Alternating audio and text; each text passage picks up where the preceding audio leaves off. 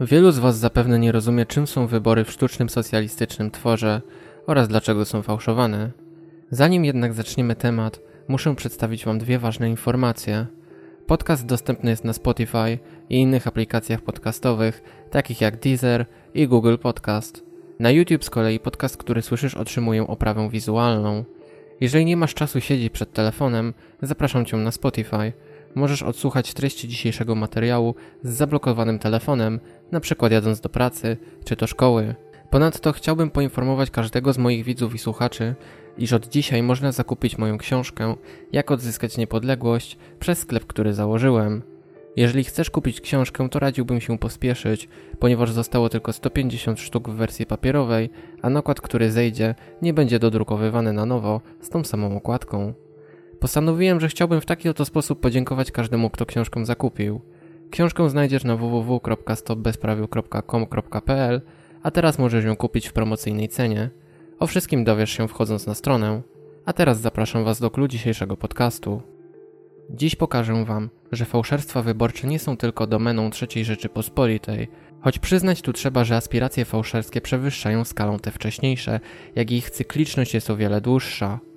Prócz fałszerstw komunistycznych i tych socjalistyczno-totalitarnych III Rzeczypospolitej pojawiały się fałszerstwa wcześniej, a dokładnie za totalitarnych rządów Piłsudskiego. Zanim jednak przejdziemy do tego, jak fałszowano i czy w ogóle fałszowano wybory w II Rzeczypospolitej, musimy cofnąć się do roku 1926.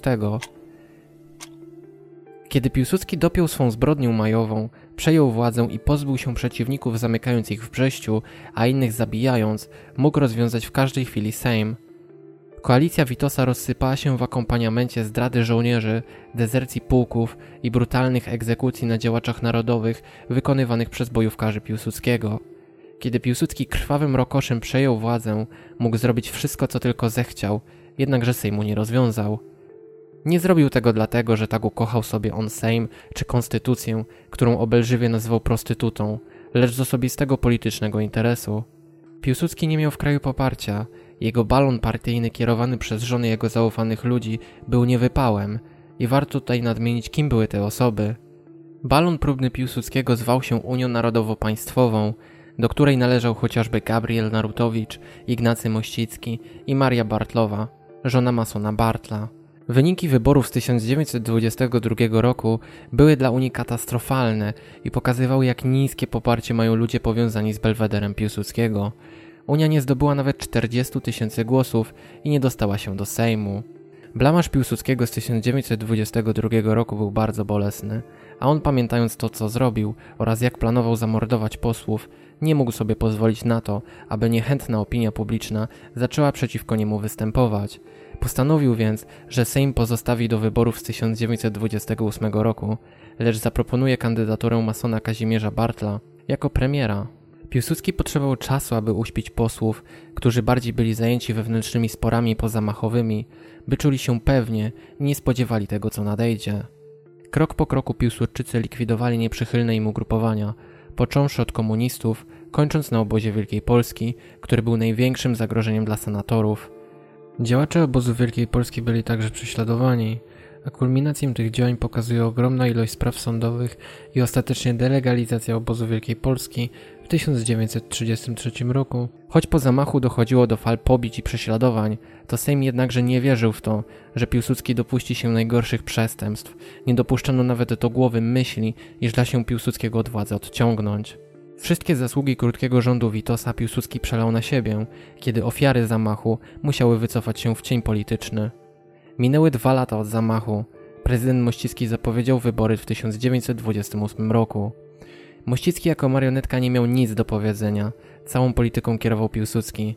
Jeżeli komuś się to nie podobało, to miał problem, a jeżeli był posłuszny, to miejsce w spółce skarbu lub na rządowym etacie się znalazło. Ignacy był człowiekiem z tej drugiej grupy i nie interesował się zbytnio polityką, a jeżeli już coś wiedział, to raczej nie była to wiedza bardzo rozbudowana. Jednakże był on człowiekiem posłusznym, dlatego stanowisko prezydenta było wręcz idealne dla niego, choć możemy tu mówić o przedłużeniu ręki Piłsudskiego, niżeli o prawdziwym prezydencie de facto. Sprawa wyborów była dla senatorów kluczowa. Wybory ogłoszono na rok 1928 i senatorzy mieli je wygrać, jak się okazało, za wszelką cenę i bez jakichkolwiek zahamowań. Piłsudski do tego zadania oddelegował trzech zaufanych sobie ludzi: Walerego Sławka, Stanisława Cara i Kazimierza Świtalskiego. Walery Sławek został oddelegowany do wytworzenia obozu politycznego, którego Piłsudski nigdy nie miał, prócz marginalnej Unii. Sławek zajął się tworzeniem bezpartyjnego bloku współpracy z rządem, zwanego skrótowo BBWR. Stanisław Car i Kazimierz Świtalski oddelegowani byli do zorganizowania wyborów i wcześniej kontrolowania Mościckiego, tak aby wszystko poszło zgodnie z planem. Świtalski po wytworzeniu BBWR został mianowany dyrektorem Departamentu Ministerstwa Spraw Wewnętrznych, po to aby kontrolować sytuację i zaangażować aparat państwowy do akcji wyborczej. Miał on wywierać różne naciski, tak aby agitacja na rzecz Piłsudczyków się zwiększała, a jak się komuś to nie podobało, to legionowa zgraja wyśle go tam, gdzie diabeł mówi dobranoc. Oto co zanotował Kazimierz Świtalski w sprawie wyborów. Rozpocząłem swoje przemówienie od zaznaczenia, że rząd ma prawo wpływać na przebieg wyborów, o ile ten wpływ ogranicza się do nacisku moralnego na tym terenie. Starostowie będą mieli za zadanie patronować i kontrolować akcję społeczną idącą na korzyść listy rządowej. Starostowie chcieliby mieć możliwość operowania koncesjami jako pewną bronią agitacyjną. Zapytywali mnie, czy można użyć władz samorządowych jako sposobu nacisku moralnego. Co oznacza sformułowanie nacisk moralny? Czy nacisk może być w jakimkolwiek znaczeniu moralny? Dla senatorów nacisk moralny to kontrolowanie koncesji i operowania nimi.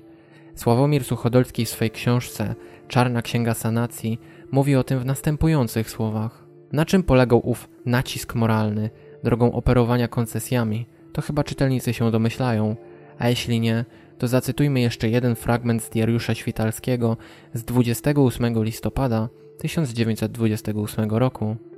Wojewoda Morawski zawiadomił mnie, że na swoim terenie idzie taktyką odbierania kredytów instytucjom endeckim.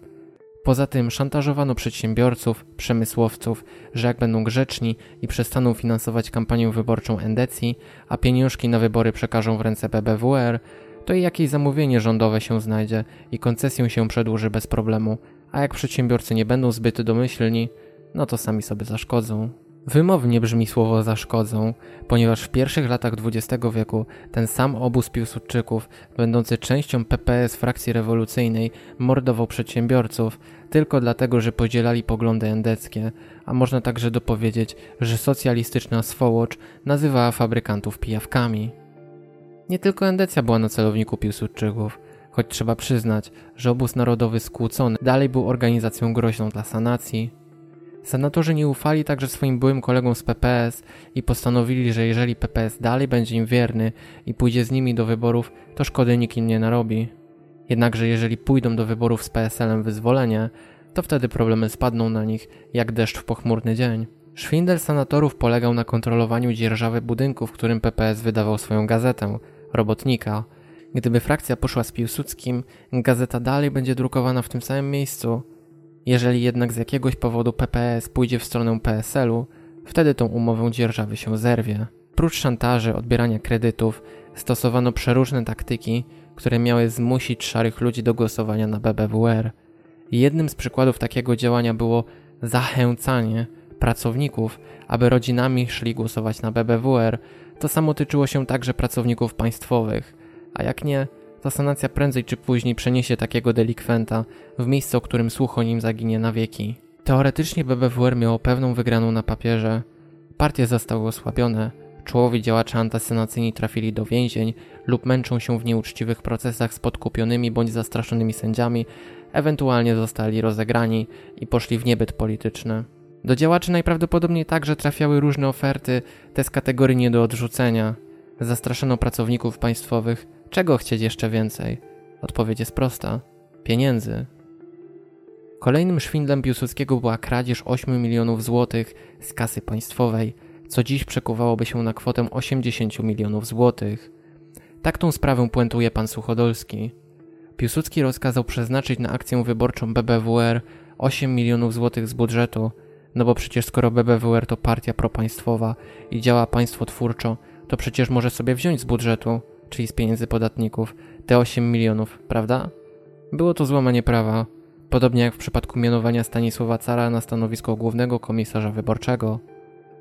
Car nie został nominowany przez Radę na miejsce głównego komisarza wyborczego, ponieważ nie był on osobą bezstronną i niezawisłą. Jednakże marionetka Mościcki nie uwzględnił w żaden sposób listy Rady i mianował na stanowisko komisarza właśnie cara.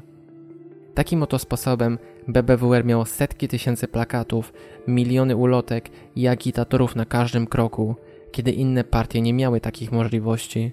Pomimo tej zakrojonej działalności przestępczej, wynik był dobry dla senatorów, jednakże w obliczu tak wielkich oszustw, przy skradzionych milionach, zastraszeniach, prześladowaniach finansowych i nie tylko, BBWR powinno otrzymać minimum 40% głosów, bo przecież trzeba dodać także, że komisje robiły wszystko, aby senatorzy wyszli jak najbardziej korzystnie, jak tylko się da, oczywiście pozorując fakt, że wybory wcale fałszowane nie były. Na 440 miejsc w Sejmie senatorzy otrzymali 125 mandatów, czyli około 28,1% głosów. Jednakże oburzenie, jakie wyszło po wynikach, poskutkowało falą 183 zgłoszeń do sądu możliwości fałszerstwa. Większość z nich uznano za niemożliwe do udowodnienia i sprawę zamieciono pod dywan. W taki oto sposób BBWR przejęło władzę całkowitą w kraju, a z Sejmu zrobiono sobie wydmuszkę Piłsudskiego, ponieważ jak powiedział sam zainteresowany w 1929 roku, o ile Sejm nie będzie chciał z rządem współpracować, to będzie rozpędzony. I cóż, został rozpędzony, ale to temat na zupełnie inny odcinek. Zastanówmy się teraz bardzo poważnie nad tematem dzisiejszego filmu. Skoro dziś uznaje się nielegalny i krwawy zamach Piłsudskiego, uznaje się marionetkę Mościckiego za prezydenta, godło wasalne i nielegalną konstytucję kwietniową za historię i coś, co było zrobione legalnie, to czy ten sam rakotwórczy ustrój, który jest kontynuatorem legislacyjnym PRL-u i sanacyjnej II RP, nie jest także w to zamieszany? Czy nie mamy aby do czynienia z tymi samymi paskudnymi wpływami ośrodków zakonspirowanych? Przecież tajemnicą Poliszynela jest fakt, że w III Rzeczypospolitej także mordowano niewygodnych ludzi, uciszano dziennikarzy, którzy tropili szajki przestępcze, truto pawulonem i wieszano na sznurze obok worka bokserskiego. Czy wybory, które były przedtem, jak i te, które będą w tym roku, nie zostały i nie zostaną sprefabrykowane? Jaką masz pewność? No właśnie żadną, a prawdopodobieństwo przeważa na korzyść żmij z wiejskiej i nie martw się o nich. Oni wszyscy za plecami są dogadani. To są wyszkoleni aktorzy, którzy mają cię zwodzić i pozorować, że masz wybór. I masz w każdym ugrupowaniu bożka, do którego masz się kłaniać i którego masz czcić. Chociaż wszyscy ci oni są z jednych i tych samych lóż masońskich.